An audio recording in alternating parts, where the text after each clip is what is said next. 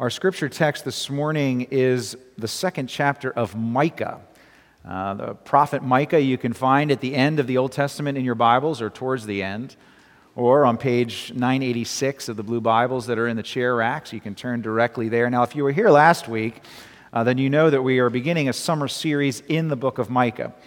And last week I did a bit of an extended uh, introduction into the context of the book and who this guy was. In chapter 1, basically, a very quick summary, what we, look at, we looked at was Micah uh, speaking about the people's rebellion against God. Now, in a more general kind of sense, their spiritual uh, prostitution, if you will. They're running after other gods rather than the one true God. And God speaking generally of the judgment uh, that would be coming if they failed to repent of their idolatry and their rebellion. Now, in chapter 2, we get a little bit more specific. And so let me invite you, if you're able, to stand and listen as I read from Micah chapter 2. And when I'm done, I'm going to make the declaration that this is the word of the Lord and invite you to respond by saying, Thanks be to God. Micah chapter 2. Woe to those who devise wickedness and work evil on their beds. When the morning dawns, they perform it because it is in, their, in the power of their hand. They covet fields and seize them, and houses and take them away. They oppress a man and his house, a man and his inheritance. Therefore, thus says the Lord Behold, against this family I am devising disaster, from which you cannot remove your necks, and you shall not walk haughtily. For it will be a time of disaster. In that day they shall take up a taunt song against you and moan bitterly and say, We are utterly ruined. He changes the portion of my people. Now he removes it from me. To an apostate he allots our fields. Therefore, you will have none to cast the line by lot in the assembly of the Lord. Do not preach, thus they preach. One should not preach of such things. Disgrace will not overtake us. Should this be said, O house of Jacob? Has the Lord grown impatient? Are these his deeds? Do not my words do good to him who walks uprightly? But lately my people have risen up as an enemy. You strip the rich robe from those who pass by trustingly with no thought of war. The women of my people you drive out from their delightful houses. From their young children you take away my splendor forever. Arise and go, for this is no place to rest, because of uncleanness that destroys with a grievous destruction. If a man should go about and utter wind and lies, saying, I will preach to you of wine and strong drink, he would be the preacher for this people. I will surely assemble all of you, O Jacob. I will gather the remnant of Israel. I will set them together like sheep in a fold, like a flock in its pasture, a noisy multitude of men. He who opens the breach goes up before them. They break through and pass the gate, going out by it. Their king passes on before them, the Lord at their head. This is the word of the Lord. Please be seated. Has someone ever taken advantage of you? Someone stronger and more powerful? Someone against whom you felt essentially powerless? When I was in, in kindergarten, and this is relatively mild, I admit, but this is my memory of this. When I was in kindergarten, I was enlisted into the army of a bigger kid who went by the name of RJ. This is kindergarten. He was bigger than I was, he was stronger than I was, and I was in his army I think just because he wanted to be the commanding officer of someone else.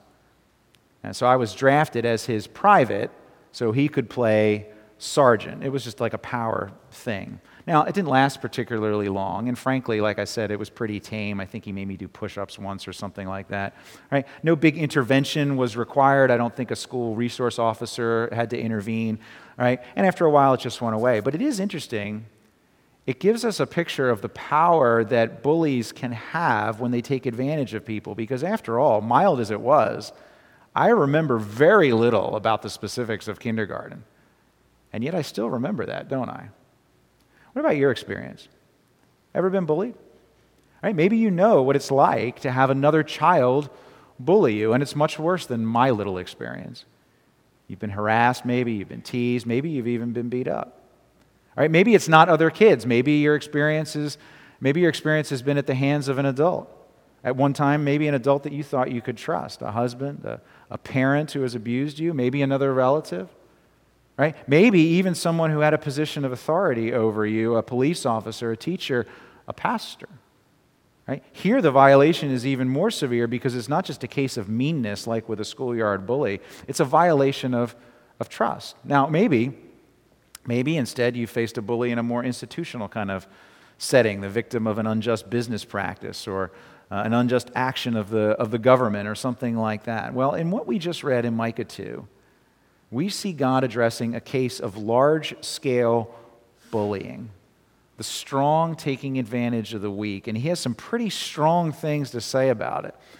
And I want to look at it under three headings first, the bully, second, the bar, and third, the breaker.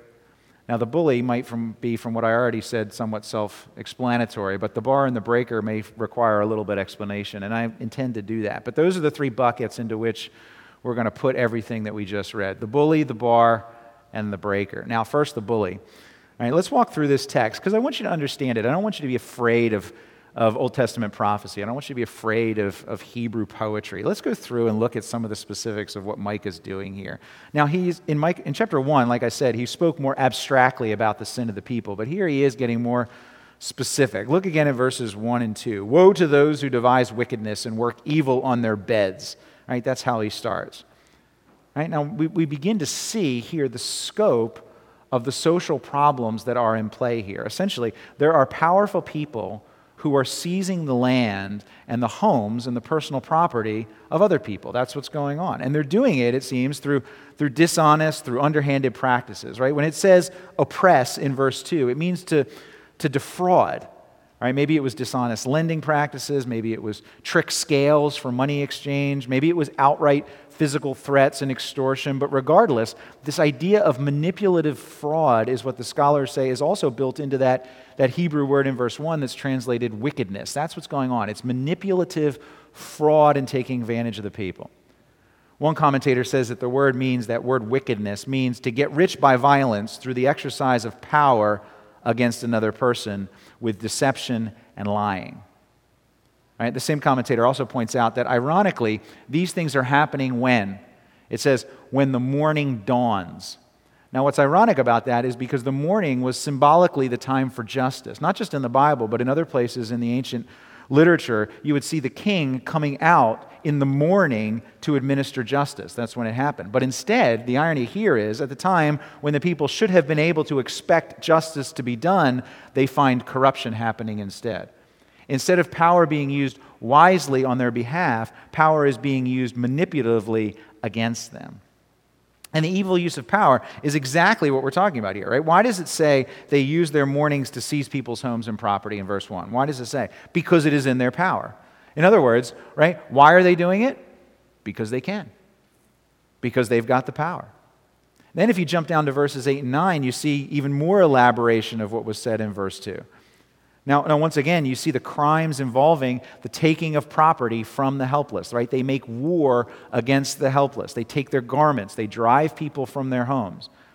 Now, interestingly, this tells us that the victims here are not necessarily all poor. After all, the targets of this injustice, some of them have possessions. They have rich robes, they have delightful houses. But, but while they have possessions, they obviously don't have the power. And this crime, the taking of land, the taking of homes, particularly cruel and devastating. Because someone's land represented their, their, their livelihood. Now, it's, it's hard for us to think exactly in, terms, in these terms today. I mean, land is still important to us, and the taking of our home would be a very big deal. But, but particularly in suburban life, we don't have the same tie to the land as critical for our wealth and independence, right? Because we have bank accounts, we've got mutual funds, we've got other places where wealth is, is stored. But in the ancient world, land is where your wealth was stored. And so if we don't understand that, we might miss the level of bullying that is going on here. And you don't have to think hard to get to some more modern analogies of the depth of the abuse that's happening here. In fact, I mean, I listed some of the types of them a few minutes ago.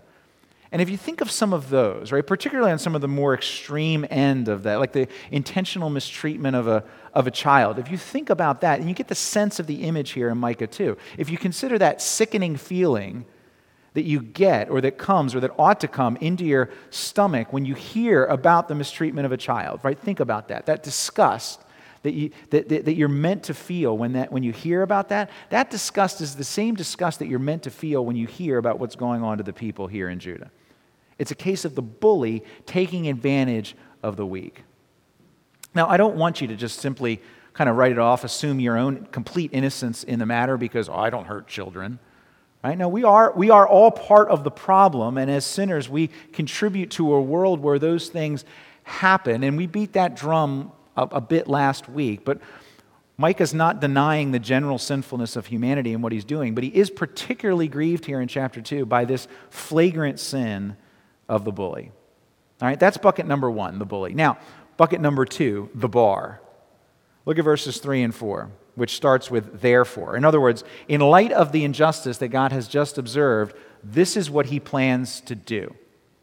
All right, just look at the start of verse 3. Therefore, thus says the Lord, behold, against this family I am devising disaster. Right? Here we go.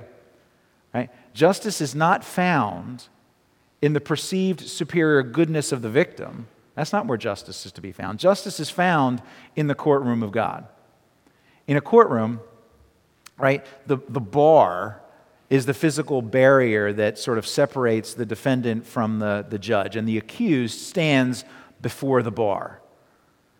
And God here is calling the bully to stand at the bar, right, the bar of justice, so that he can pronounce the sentence. Right? Stand at the bar and be sentenced. That's what God is saying. Right? Justice is obviously not being practiced by the people's leaders. They are not arising in the morning to administer justice. And so God is saying, I will take the role of the avenging judge. Now, what's the sentence? Well, it's disaster. That's what it says. Humiliating exile, where the people of, uh, uh of, of Israel and Judah are going to have their land taken from them.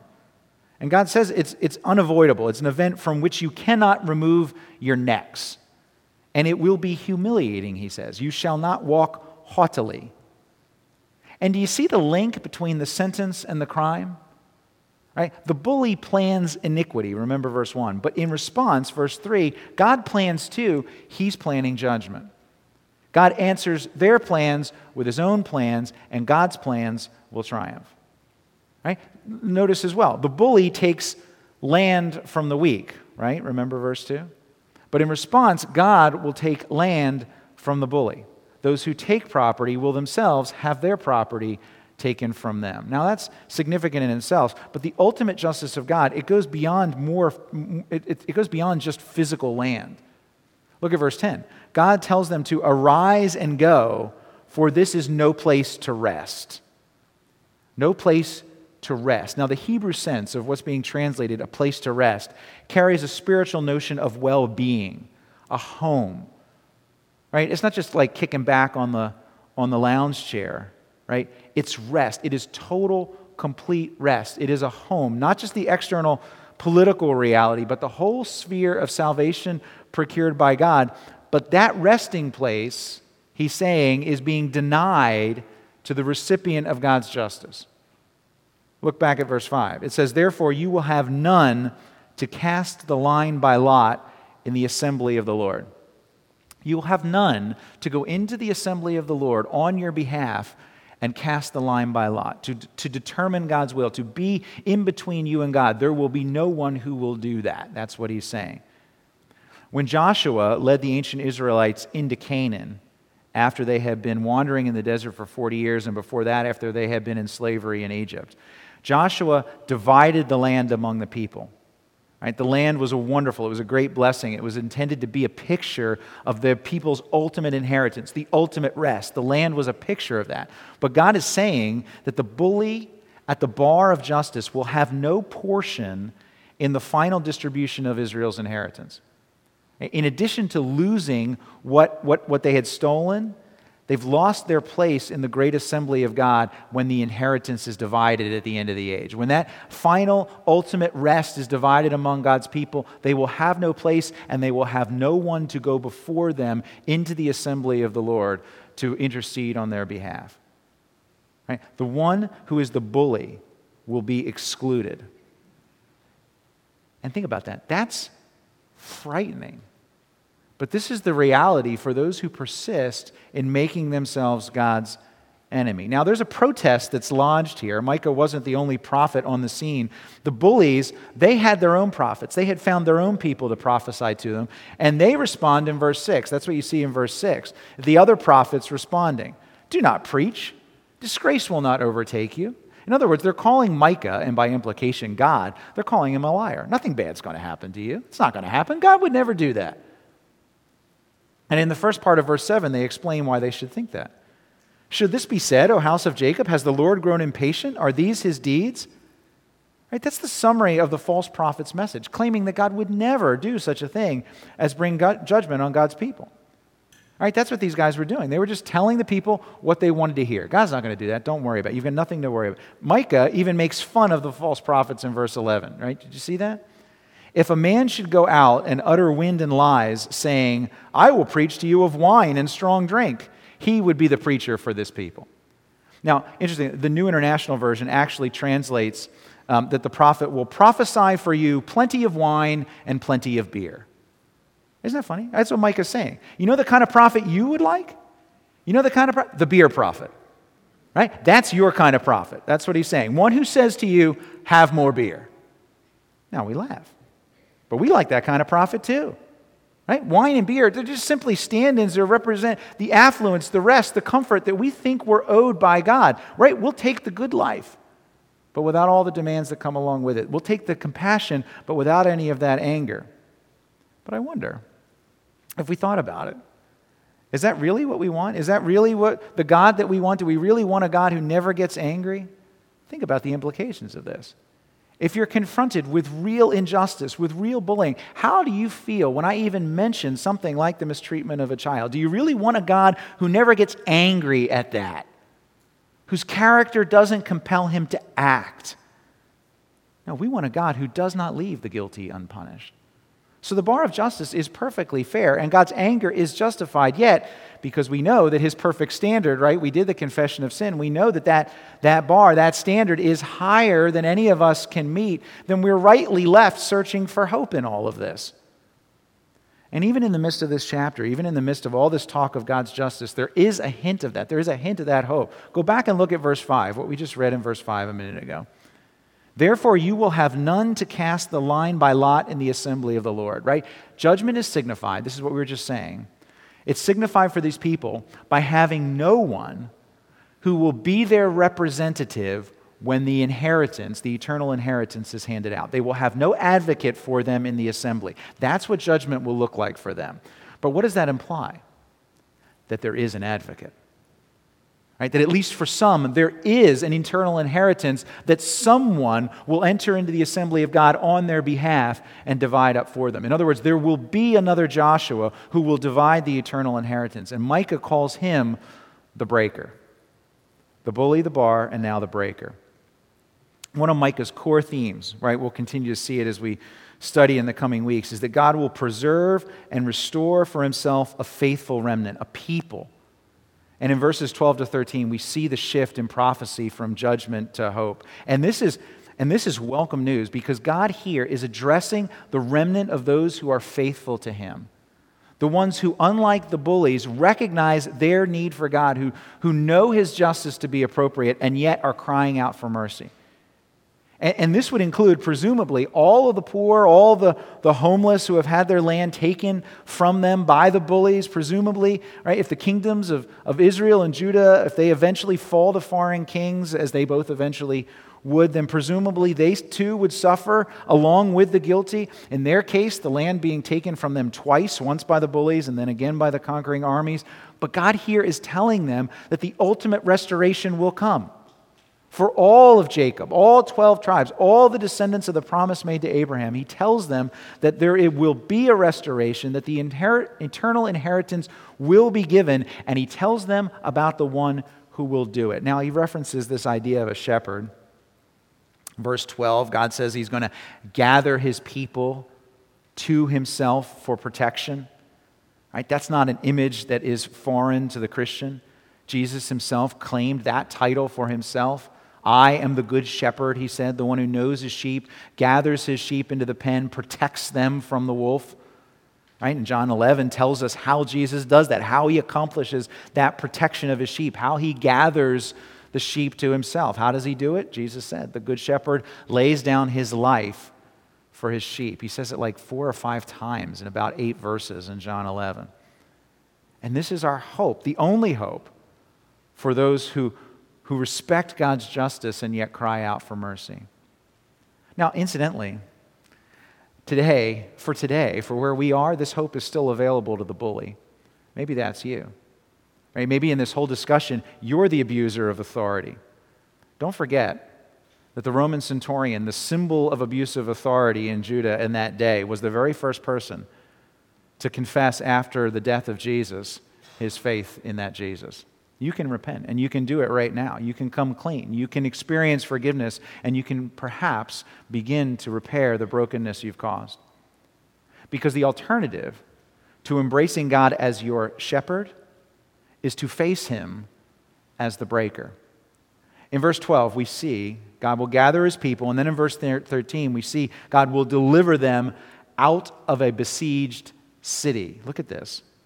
Having gathered the remnant in, he now breaks the enemy's siege. He makes a breach in the enemy lines. He leads them out victoriously at their head, it says. Right? We learn at the end of the verse of a verse like this, like the shepherd, this is talking about the Lord Himself. That's who this person is who will lead the people out, who will break the siege. He opens the breach. Literally, that is the breaker. He who opens the breach he who breaks, right? Here's the image of what that means. In 2 Samuel chapter 5, God gives King David, remember King David? He gives him victory over the Philistines. And in verse 20 of 2 Samuel 5, David refers to the place where this happened. He calls that place, he calls it Yahweh has broken through my enemies. Now he summarizes that with, with, with one term or a compound term Baal Perazim. Right? Baal Perazim means the Lord of bursting out right? Like a mighty rush of water that levels everything in its path. That path, that's the image here of the breaker, breaking down, smashing whatever holds, whatever confines, whatever imprisons his people. And like the image of a shepherd, this too is intended to give us comfort, though in a very different way. One of the commentators says um, that the breaker is, is Micah's nickname for the Messiah. And it tells us that our rescuer is not just one who died, but one who didn't stay dead, right? Who burst forth from the grave, who broke out of the bindings that held him, who defeated the enemy of death, and he's going to lead his people in the same bursting out, and he's going to do it in front of them at their head. He's going to give them the same victory. Now, this is a different kind of comfort than the sacrificial shepherd, but this is real comfort. Uh, Dale Ralph Davis asks this question. He says, If you had to wend your way through the dangers of a large city at night, and you had a choice between two companions to go along with you, and all you knew about them were their names, Manfred or Rocky, who would you choose? Rocky, right? right? Why? Because, I mean, I don't know Manfred. Maybe he's a really tough dude. But I'm just playing the odds that if things get ugly, ugly, I want to be with the guy whose nickname is The Rock. It's just me. In the same way, if I'm facing an enemy named Death, then I don't know about you, but I want to be let out by a guy whose nickname is The Breaker. There's an organization called Bikers Against Child Abuse, BACA international nonprofit, 39 states in the US, seven different countries. They work with children who have been the victims of physical, sexual, mental abuse. I once read the story of a girl named Rhythm. It's not her real name, but that's the name she went by, Rhythm. And the effects of the mistreatment that she had experienced, that she had suffered, made it impossible for her to live without fear in her life. So her parents, her counselor, they contacted BACA. And one day they showed up in her driveway, 25 of them. And when 25 bikers in full leather gear, bandanas tattooed, wind weathered skin, when they roll into a quiet suburban cul de sac, the goal is to make an impression and send a message. And the message they want to send to anyone who might hurt that little girl is that they are prepared to be that child's shield. Right? The mission statement that they have Baca's mission statement makes it clear that while they do not condone the use of, of violence and physical force, they say, quote, if circumstances arise such, as, such that we are the only obstacle preventing a child from further abuse, we stand ready to be that obstacle. All the bikers who show up, right, at Rhythm's house, they've all got, they've all got names, road names, right? Names like Pipes and Rock and Nitro and Big Dog.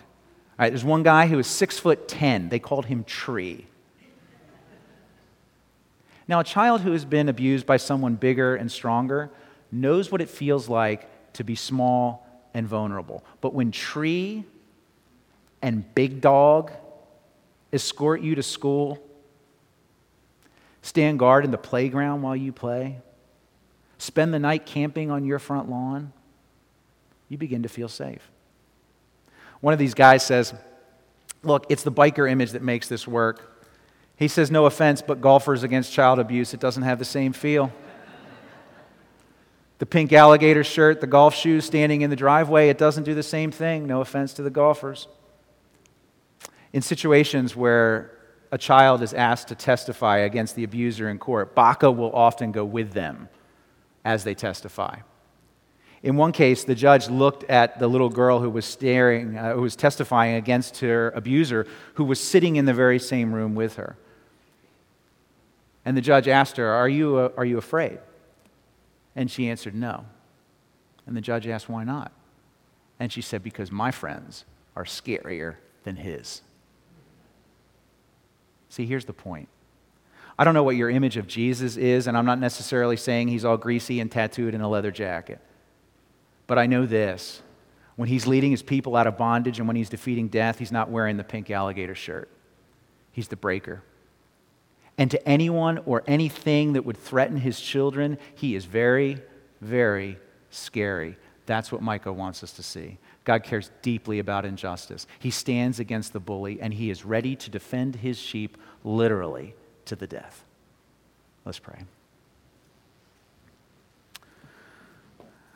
Our Father, we thank you for what you have done for us, that you are the judge who seeks justice, that you know our inability to meet the standard of your justice, and yet you have made provision.